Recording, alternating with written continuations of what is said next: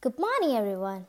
I'm Hannah, here to recite the poem Still I Rise by Maya Angelou, an African American poet and civil rights activist. Though it was published in 1978, the poem is still relevant in the present scenarios of racial inequality and discrimination. It is a reminder of the abuse of power by those in the government, the judiciary, the military, and the police force. For members of the public, it sends out the clear, repeated message of hope. No matter the circumstances, there must always be hope to cling on to. Here goes the poem. You may write me down in history with your bitter, twisted lies.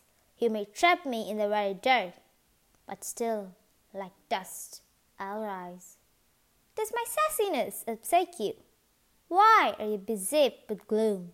Cause I walk like I've got oil wells pumping in my living room. Just like moons and like suns, with the certainty of tides.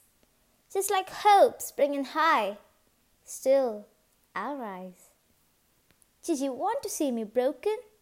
Bowed head and lowered eyes, shoulders falling down like teardrops, weakened by my soulful cries. Does my haughtiness offend you?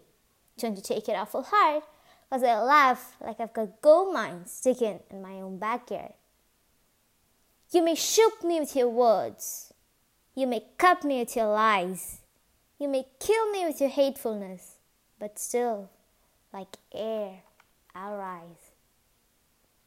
Does my sexiness upset you? Does it come as a surprise that I dance like I've got diamonds at the meeting of my thighs? Out of the huts of history's shame, I rise. Up from a past that's rooted in pain, I rise. I'm a black ocean, leaping and wide, welling and swelling, a bear in the tide.